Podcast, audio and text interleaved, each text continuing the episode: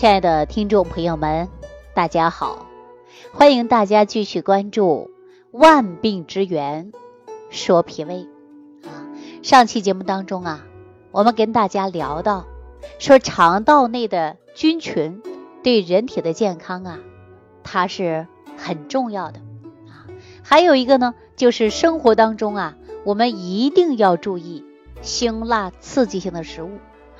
尽量呢不要破坏我们人体肠道内的菌群平衡啊，否则呢会导致身体出现一系列的问题。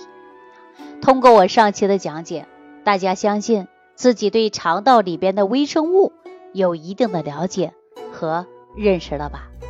微生物大家怎么能看到呢？说从科学的角度来讲啊，它跟我们显微镜啊还真的有很大的关系。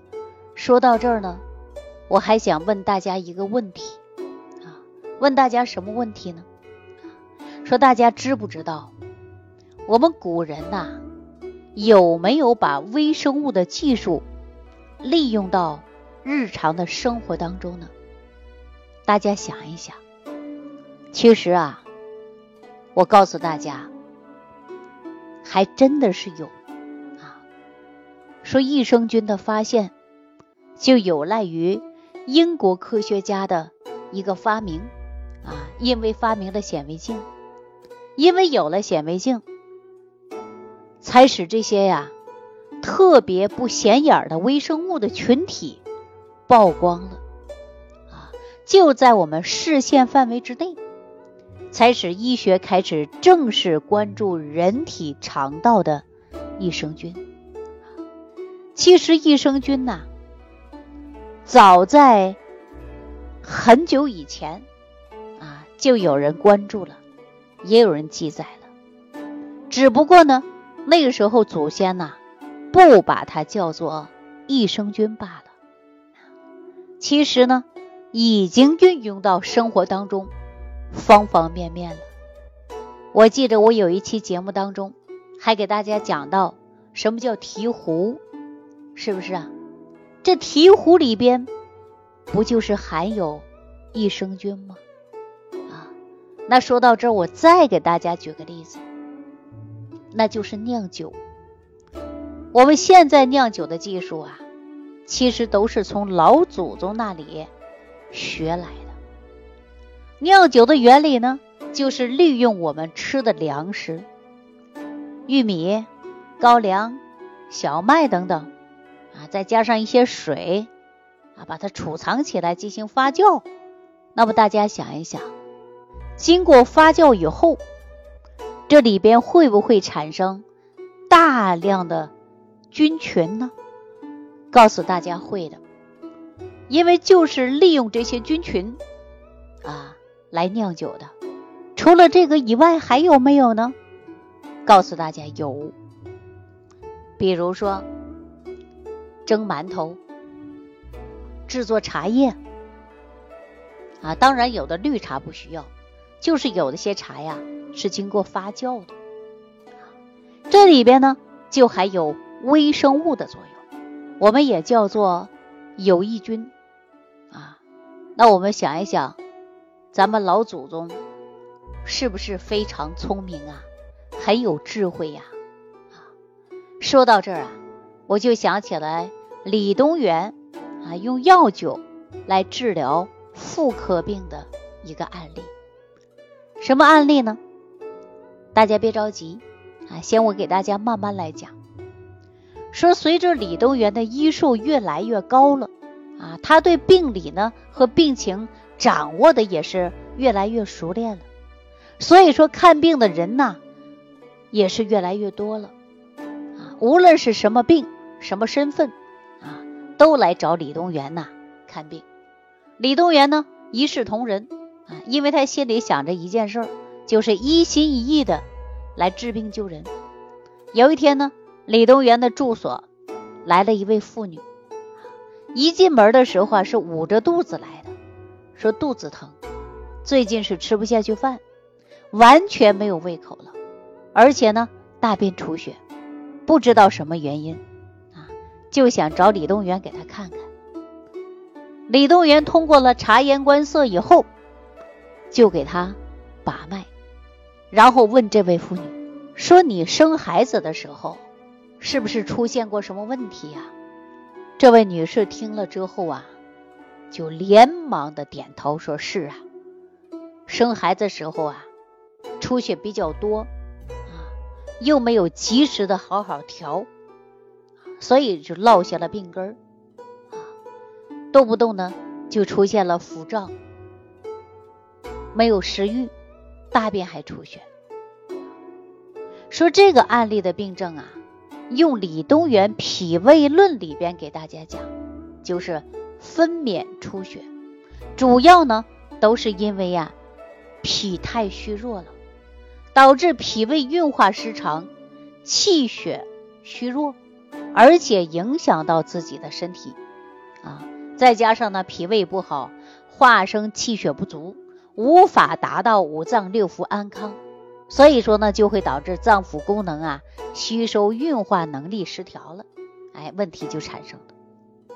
那接着李东垣呢，就对这位女士说了，这种情况下继续恶化呀，可能就会气血两亏了，严重的就会导致啊，早早绝经，然后呢，气血不足。脸色会越来越黄，因为肠胃出现了问题。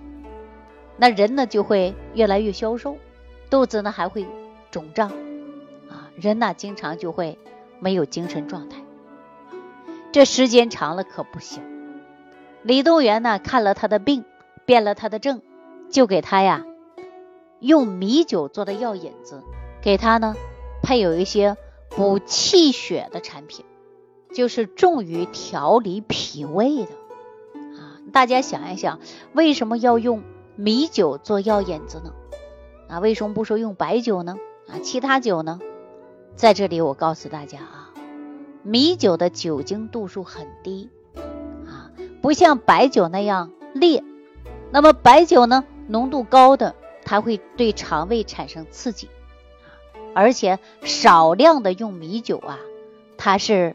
有助于活血化瘀的，《本草纲目》当中都有记载。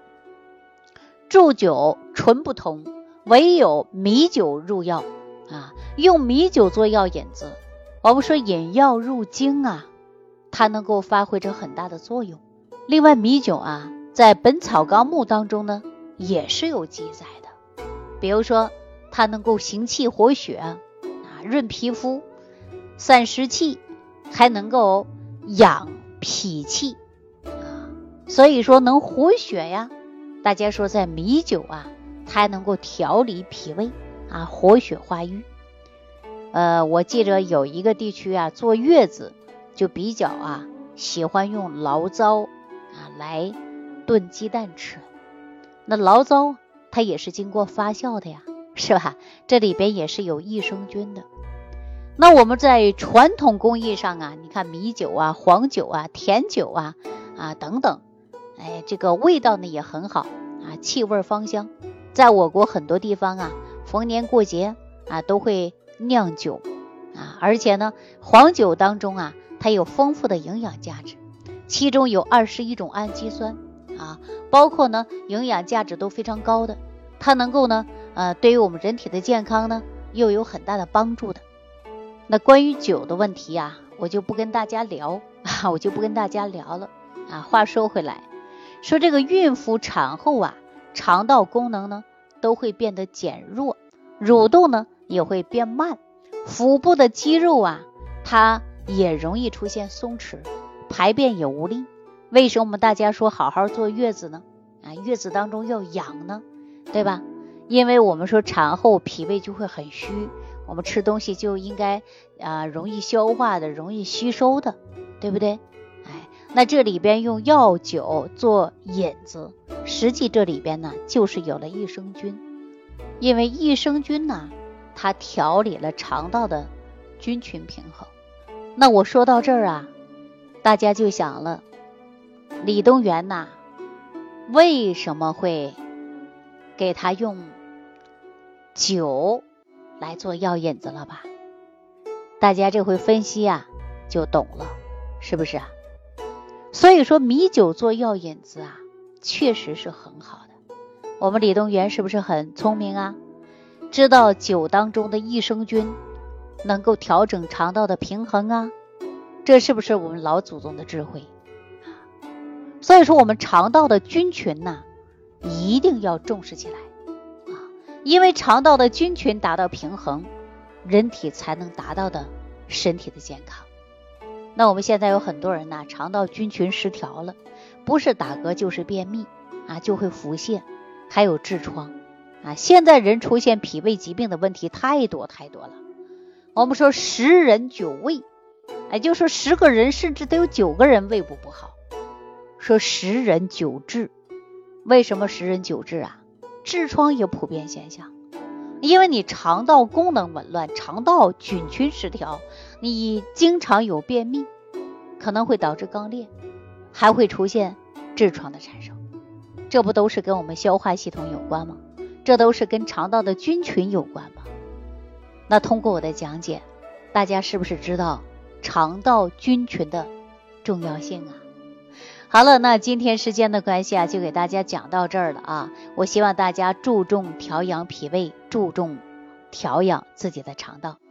那如果说大家肠道菌群失调了，出现了打嗝、便秘、胀气啊，而且呢食欲不振，还会出现记忆减退，那这些问题呢都不能忽略，一定要从生活当中来调。